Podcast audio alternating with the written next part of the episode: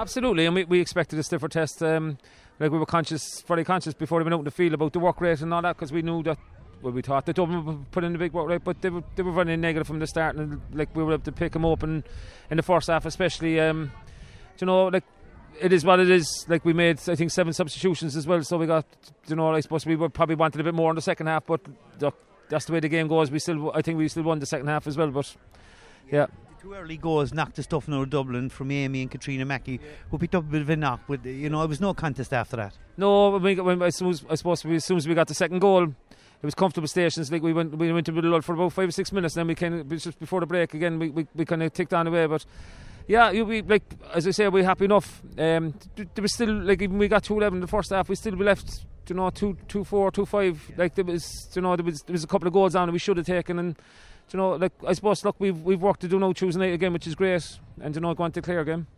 A bit of a lull, as you said, in the second half, but then Amy set up Ali Smith for a cracking goal, and the game kind of petered out of him because both sides made substitution, and it lost its shape a bit.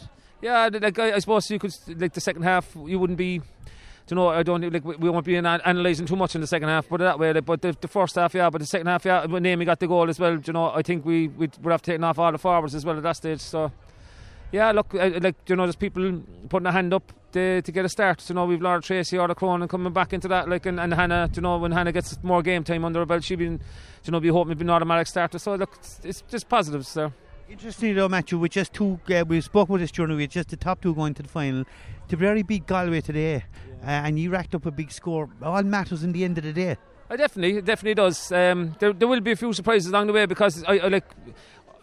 I, I, know after today you'll be saying something different, but like uh, the teams are coming closer to each other. Like the, the fitness and you know the, the, the you know the competitiveness, the hurling is there. Like, but like that was a surprising win for Tipperary. But look, I suppose they've been sleeping now for the last year or so. Like, you know, are they, are they have to kind of turn the, the tide again? Like, you know, it's, it's great for the game if they are. Like.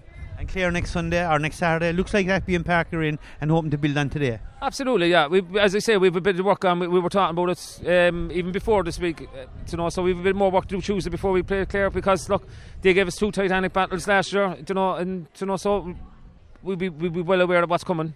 And finally, could I ask you? Uh, we see there during the week the Camogie are heading off, the All Star teams are heading off. No, it's great for players to be heading off. I think it's Canada are going to, but it's coming at a very kind of crucial period in the season. Not a whole lot of thought went into this, I would imagine. Um, like I think they're going to wait two weeks before the championship starts, so they're back one week beforehand. Like I suppose the thing I'm I, am i am just tensing my head like is like it wouldn't happen in a men's game. If if players went away on a holiday in a, in a club team, they won't be getting their game. So, like, I, I can't believe the association is actually agreeing or allowing this to happen. Do you know, the preparation we've we've ten players will be uh, potentially going that, that sort of thing. Like, how can we train two weeks before a championship if we we're short ten players and like jet lag, you know, whatever they'll be doing over there and everything like that? It's just it's farcical. Like, it's, it's, it's very very disappointing. Like. That coupled with the fact that the draws aren't made yet, even though the dates are known, the draws aren't made, and yet no, here we are in the middle of May heading off to Canada. It, I, I, can't get my head around it really. I know you sent me a message last night about it, but it's a strange one. As you said, mostly these tours take place off season. That's that's that's a normal thing. Like, but like, would this even happen in the men's game? Like, you know, like why are we accepting it then? You know, like it's it's it's. Why you consulted on it? No, not at all. No, because I asked the county board last night about it when, when it got confirmed it was going ahead. Or I asked the county board about it, and they said it was just went through the whatever the the Camogie Association. No one was consulting on it.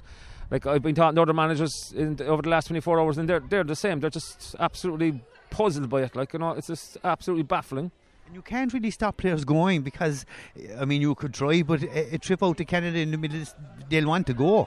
Will, but I, I, I like it, I'd say the question will be asked on the players, like I said, different counties. I, I don't think they will want to go because look, it's that's you're meant to be at your prime at that stage. Like you know, like I suppose even at this, like we, like we let the lads off and now after UCC MTU game last week, and, and, no problem with that. Like, but we told them no, we're knuckling down. There's no more days away. There's no more weekends away. And next we get this thing that, an All Star week away. Like, you know, I, I know that the people probably say, look, the players have to conduct themselves over there. Like, but you're in Vancouver. Like, what are you meant to do? do you know, it's even the travelling part of it. It's it's just it's nonsensical. Like, and it's, it's I think it's putting pressure on us again. Then are we to dictate to the players stop them going from a trip like what something like what they're meant to be going? And it's it's just I don't know. I can't get my head around it all.